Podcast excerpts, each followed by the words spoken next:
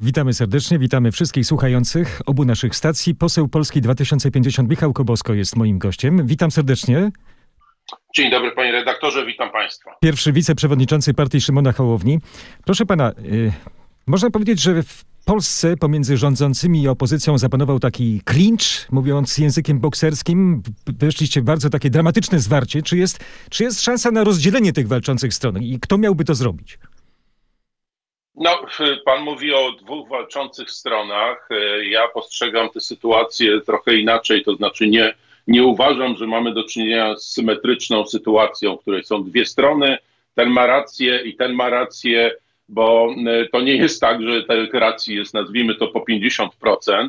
My jako partie obecnej koalicji rządowej wygraliśmy wspólnie wybory 15 października i wyborcy, którzy nas poparli, te cztery ugrupowania, trzy sojusze wyborcze, w jasny sposób oczekiwali odejścia od tego, co w Polsce działo się przez osiem ostatnich lat. Panie pośle, to... czy, pan, czy pan mógłby tak odejść na chwilę z tego twardego punktu widzenia właśnie takiego, bo pan, no...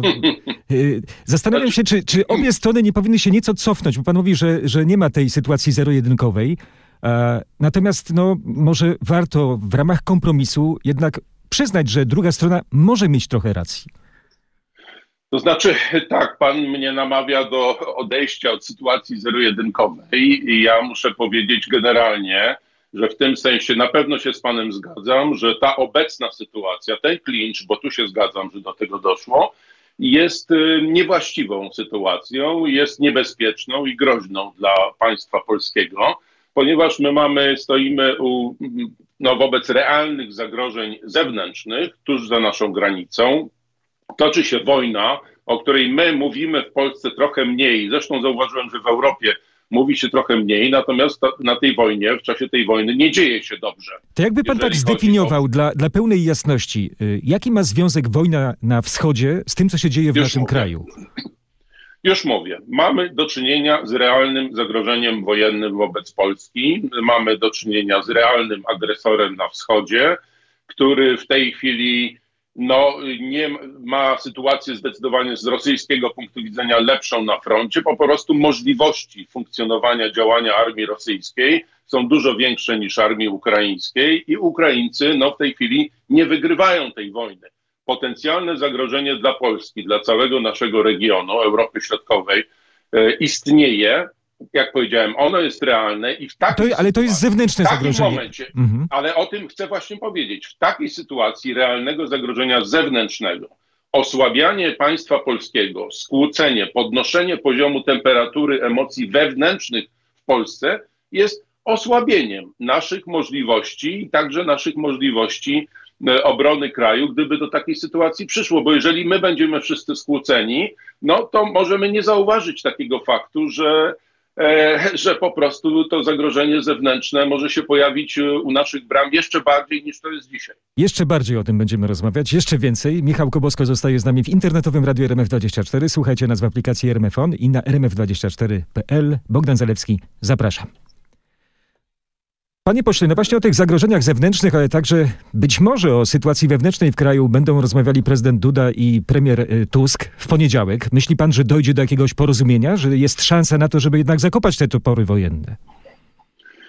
Ja się zgadzam z panem redaktorem, że kiedy pan używa określenia, że strony powinny zrobić jakiś krok w tył i powinny iść w stronę deeskalacji, to jest to generalnie moje myślenie. Także to znaczy, że ta sytuacja, jeszcze raz wrócę do tego, o czym e, przed chwilą mówiłem, ta sytuacja realnych zagrożeń i wyzwań, które mamy jako kraj i ma nasz cały region, to jest sytuacja bardzo poważna. Ja, ja muszę powiedzieć, przedwczoraj byłem w Brukseli na licznych spotkaniach i w Komisji Europejskiej, i w Parlamencie Europejskim, i ci, którzy tam odpowiadają za najważniejsze sprawy, rozmawiali ze mną głównie o tym, w jaki sposób Europa może dzisiaj zwiększyć produkcję amunicji i przyspieszyć produkcję, zwiększenie wolumenu produkowanej amunicji, tak żeby A, zwiększyć pomoc dla Ukrainy, która w tej chwili jest dalece niewystarczająca, pomoc wojskowa, e, z drugiej strony, żeby Europa sama przygotowywała się na, na, na zagrożenie, które jest, czyli uzupełniała własne magazyny, także uszczuplone o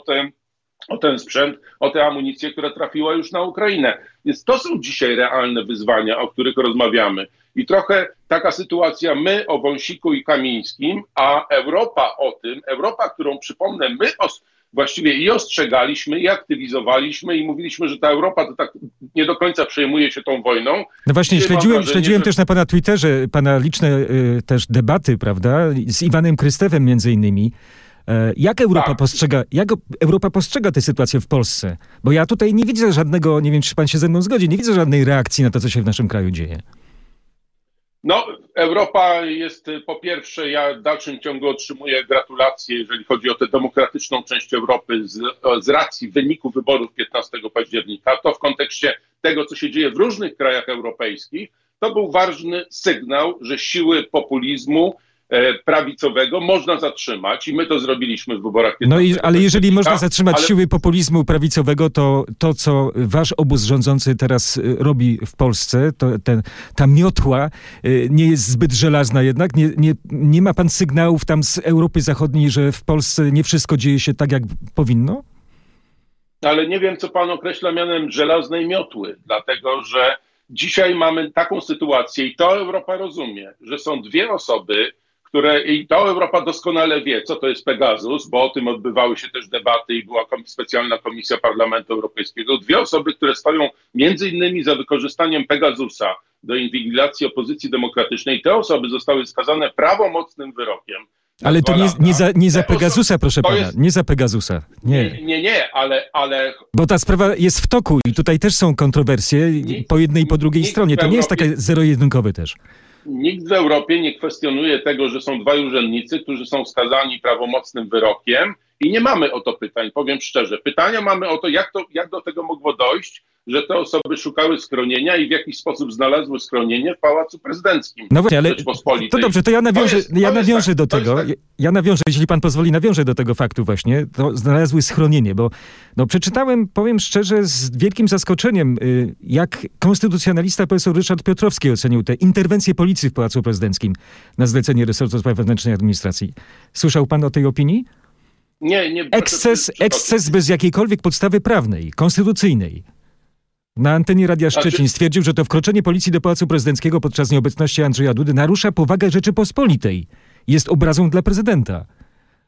No, to nie jest głos rozum- z, z Prawa nie i znam, Sprawiedliwości. powiedziałem, Nie znam tej opinii, nie rozumiem do końca. Ale ja panu ją zacytowałem właśnie Ja- w tym momencie. Ja tak. rozumiem, ja rozumiem. Ja wczoraj e, z kolei słuchałem w jednej ze stacji telewizyjnych rozmowy z szefem Biura Bezpieczeństwa Tak, Narodowego. Jackiem Siewierą, tak, który przyznał, że wszystko było ministrem lega artis, tak. Mhm. No właśnie, więc prezydencki minister, jakby nie patrzeć, mówi, że wszystko odbyło się lege artis.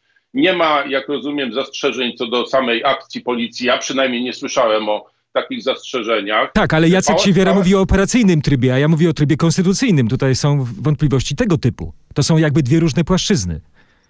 Ja mam wrażenie, panie redaktorze, nie uciekam, nie uciekam od odpowiedzi, ale nasi słuchacze mają święte prawo być już trochę pogubieni w tej To sprawie prawda. prawnej. Kto, kiedy, dlaczego, jaki sąd.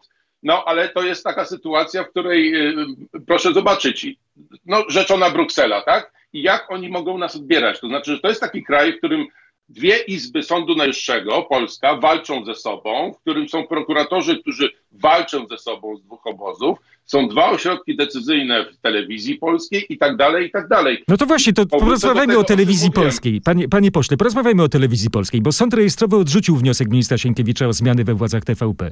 To jest chyba poważny cios w tę waszą metodę przejmowania mediów publicznych, nie sądzi pan? Znaczy, to jest metoda, którą przyjął pan minister Sienkiewicz. I No, nie, pierwszy, metoda chyba nielegalna. element.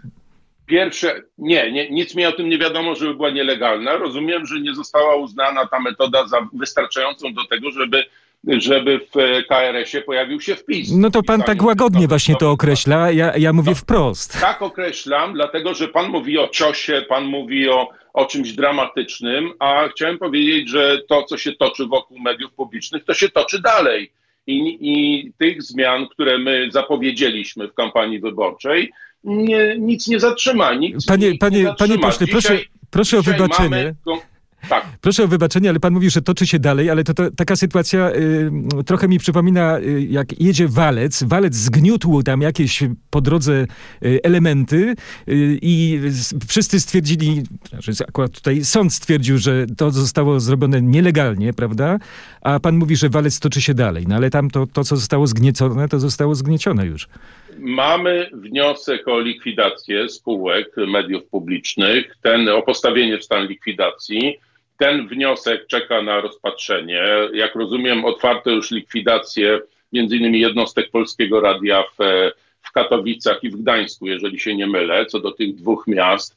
Więc ten proces toczy się dalej i gdybym ja dzisiaj miał doradzać, ja nie uczestniczyłem w tym procesie, nie doradzałem, ale wielu prawników uważało, że od tego tak naprawdę powinna się zacząć No wielu, e, cała wielu operacja prawników ma różne, ma wiele opinii właśnie. To, to jest cały problem e, naszego państwa Ale- teraz. No, ja, ja nie pamiętam takiej sytuacji. Na przykład, no już zmieniając temat, odchodząc od mediów publicznych, no, Ale ja nie, sprawa- ja nie odejdę od tego tematu, panie redaktorze. Dobrze, to jednym Pan, zdaniem. pan, pan, powiedział, nie, pan powiedział o czymś bardzo ważnym. Znaczy, cały czas rozmawiamy w takiej sferze, jedni mówią to, drudzy mówią tamto, a, bie, a ty, biedny słuchaczu RMF, zastanów się, komu bardziej wierzysz. Mhm. No właśnie, chodzi mi o to, że tu jest największa słabość w tej chwili państwa polskiego i o to oskarżam liderów Prawa i Sprawiedliwości i osobiście Jarosława Kaczyńskiego, że oni przez 8 lat budowali nam właśnie taką rzeczywistość równoległą. Takie Ale- ale czy- ale czy równoległe. sąd- Żadne czy- czy- państwo nie poradzi sobie, jeżeli będą istniały po dwie instytucje w Ale sugeruje pan, że, znaczy, że, sąd, że sąd, który nie uznał decyzji y, ministra Sienkiewicza, to jest rząd pisowski? E, e, Czy to jest sąd pisowski? Nie, ja tego absolutnie nie No właśnie, no bo pan mówi, że to Prawo i Sprawiedliwość wprowadza chaos, a to ja, ja panu cytuję fakt, P- Osiem- cytuję panu werdykt osiem- sądowy.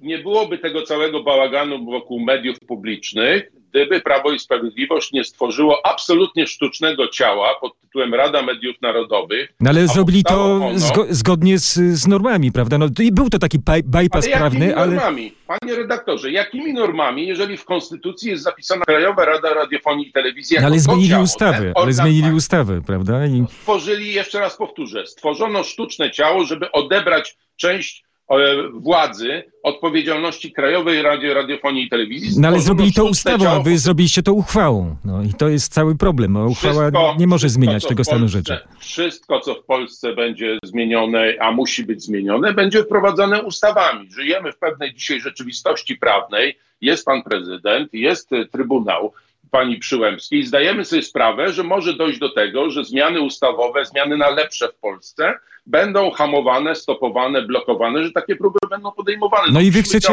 W takiej rzeczywistości, jaka jest tej chwili dostępna. No rozumiem, no to jest ta pewna trudność dla was właśnie, trudność w rządzeniu, bo jak No, twierdzicie... z- nikt, zosta- nie, nikt nie mówił, że będzie prosto. Ja tylko dokończę pytanie. Mówił, że prosto i będzie łatwo. Tak jest, panie. Chodzi, chodzi mi o to, że no, są takie utrudnienia, powiedzmy, zastosowane przez y, poprzednią władzę, no ale y, te utrudnienia trzeba jakoś omijać. No, nawet, nawet w formie bypassów jakiejś, prawda, jakiś tutaj y, otaczać to, jak, ale ustawowo, jeszcze raz to podkreślam, ustawowo, żeby było zgodnie z prawem, a nie to, że ktoś wchodzi i kopie w w stolik i wywraca to wszystko. Chyba, tak mi się wydaje. Nie wiem, Takie pan się projekty i takie projekty ustaw są i będą przygotowywane. W tej chwili mówimy o na przykład o projekcie ustawy dotyczącej naprawienia Krajowej Rady Sądownictwa. Mhm. I znów taki projekt za chwilę będzie pokazany i takie projekty będą się toczyły, będą toczone zaraz po tym, jak mam nadzieję uzgodnimy, zostanie zaakceptowany na czas budżet państwa na ten rok, bo to jest dzisiaj ustawa numer jeden. Myśmy zostali postawieni w takiej sytuacji, w której jest bardzo mało czasu i odziedziczyliśmy tak naprawdę budżet państwa po poprzednikach, który teraz było trzeba w błyskawicznym czasie doprowadzić, nazwijmy No to, w błyskawicznym czasie to dlaczego, dlaczego marszałek Hołownia przełożył w takim razie posiedzenie Sejmu, skoro w błyskawicznym czasie? Budżetem mieliście się zajmować. marszałka nie miała, wpływ, nie miała związku bezpośredniego z budżetem. Znaczy nadal mamy termin 29 stycznia na złożenie budżetu na biurku pana prezydenta i ten termin, jestem przekonany, zostanie dotrzymany, jeżeli chodzi o prace budżetowe. Pan marszałek Hołownia przełożył o tydzień posiedzenie Sejmu, moim zdaniem absolutnie słusznie, biorąc pod uwagę właśnie skalę emocji, temperaturę sporu i to, że posiedzenie Sejmu, które by się odbywało w tym tygodniu, no wyobraźmy sobie przez chwilę posiedzenie Sejmu odbywające się w tym tygodniu. Ale jest pan, jest, pan, sprawy- jest pan przekonany, że budżet zostanie uchwalony i wszystko będzie tutaj y, zgodnie z waszą linią, czy, Czy jednak dojdzie do jakiegoś kryzysu wokół budżetu? E, Wie pan, prawdę mówiąc, ja po politykach PiSu spodziewam już, się już absolutnie wszystkiego. Po tych ostatnich wydarzeniach, także po wczorajszym oświadczeniu pana prezydenta Dudy, gdzie widać, że on spróbuje stanąć na czele obozu Prawa i Sprawiedliwości. e, Ja się Ale możliwy jest scenariusz przy- także, Mhm. także próby zablokowania pracy nad budżetem. Czy możliwy jest scenariusz przyspieszonych wyborów? Uważam, że taki scenariusz y, nie, nie jest właściwy dla Polski. Mhm. My i tak mamy wybory za trzy miesiące, wybory samorządowe, do których idzie cała Polska. No ale Polska mówimy o parlamentarnych właśnie, tak. Czy, czy możliwy jest Uważam, scenariusz że- wyborów parlamentarnych? Po Wcześniejszych. pierwsze uważam, że wyborcy już wybrali, wybrali 15 października i była to bardzo klarowna decyzja, która przekłada się na bardzo klarowną, stabilną większość w polskim Sejmie. Po drugie, gdyby do tego miało jednak dojść, to uważam, że takie wybory byłyby, mogłyby być wręcz katastrofalne dla Prawa i Sprawiedliwości, mogłyby zmieść No te właśnie. partie ze sceny politycznej. No właśnie, czy, czy to nie ja jest dla wiem, was jakaś jest pokusa, żeby interes- doprowadzić do takiego kryzysu, żeby były te przyspieszone wybory? Nie, dlatego, że i tak mamy chaos wywołany przez PiS w państwie polskim i oni grają tym chaosem jako w tej chwili głównym narzędziem operowania opozycji. Więc jeżeli oni chcą jeszcze bardziej pogłębić kryzys państwa polskiego, tak, to mogą wspólnie z prezydentem Dudą próbować prowadzić w stronę przedterminowych wyborów. Pan mówi o prezydencie Dudzie, dla- pa, pan mówi o prezydencie Dudzie, a ja y, czytałem no, bardzo znaczącą dla mnie, symptomatyczną wypowiedź prezydenta Aleksandra Kwaśniewskiego. Y, I tutaj porównuję ją z wypowiedzią Jarosława Kaczyńskiego z kolei dla, dla telewizji Republika, bo Kaczyński twierdzi, że niko, w niczyim interesie y, byłoby zorganizowanie teraz wcześniejszych wyborów parlamentarnych, a prezydent Kwaśniewski dla OKO.press stwierdził, że taki scenariusz byłby pozytywny dla ekipy rządzącej, bo wtedy y, no, moglibyście uzyskać dużo więcej głosów i na przykład mieć taką większość w parlamencie, żeby odrzucać weta prezydenta Dudy. To nie jest kuszące? To, to, jest, to jest, y, powiedziałbym, wypowiedź podobna w sensie do tego, co ja powiedziałem parę minut temu, kiedy powiedziałem, że dla Prawa i Sprawiedliwości takie przedterminowe wybory mogłyby przynieść katastrofę i pogorszenie ich obecnej sytuacji, i obniżenie zdecydowane stanu posiadania w Sejmie. Ja jednak uważam, jako państwowiec, patrząc na sytuację państwa polskiego, że fundowanie sobie teraz, za chwilę, bo myśmy to analizowali i gdyby miały być przedterminowe wybory, to one mogłyby się wręcz odbyć pod koniec lutego albo na początku marca. Mhm. I to, to są takie terminy, o jakich rozmawiamy. Czy rzeczywiście my dzisiaj mamy taką atmosferę w Polsce i taką potrzebę, żeby organizować kolejną kampanię wyborczą? Jeszcze raz powtórzę, i tak mamy kampanię przed wyborami kwietniowymi i przed wyborami czerwcowymi. No właśnie, tak czyli perspektywa wyborcza jest przed nami. Pytanie moje, e, tak już prawie na koniec, e, czy e, wasze postulaty będą realizowane teraz, żeby ten elektorat mógł się ku wam skłonić, może powiększyć się elektorat? Zapytam pana o projekt w sprawie związków partnerskich. Kiedy, kiedy ten projekt będzie na, trafi na tapet? Po pierwsze, panie redaktorze, tak, potwierdzam, to jest dla nas niezwykle ważne i dla naszych wyborców, że będziemy realizowali nasze postulaty wyborcze i to wszystko, co uzgodniliśmy w umowie koalicyjnej z innymi partnerami. Tylko zapowiem, że my dzisiaj w, pod Warszawą, w Grodzisku Mazowieckim, jako trzecia droga, wspólnie z PSL-em organizujemy y, konwencję samorządową przed wyborami samorządowymi, gdzie nasi liderzy Szymon Hołownia i Władysław Kosiniak-Kamysz zapowiedzą strategię, w jakiej trzecia droga Możliwa jest wspólna lista, czy, czy dalej odrzucacie ten, ten pomysł, żeby wystartować jednak razem e, z Koalicją Obywatelską i Lewicą? Czy trzecia droga Pyta pójdzie własną drogą? redaktor teraz o wybory samorządowe. Tak, tak, tak.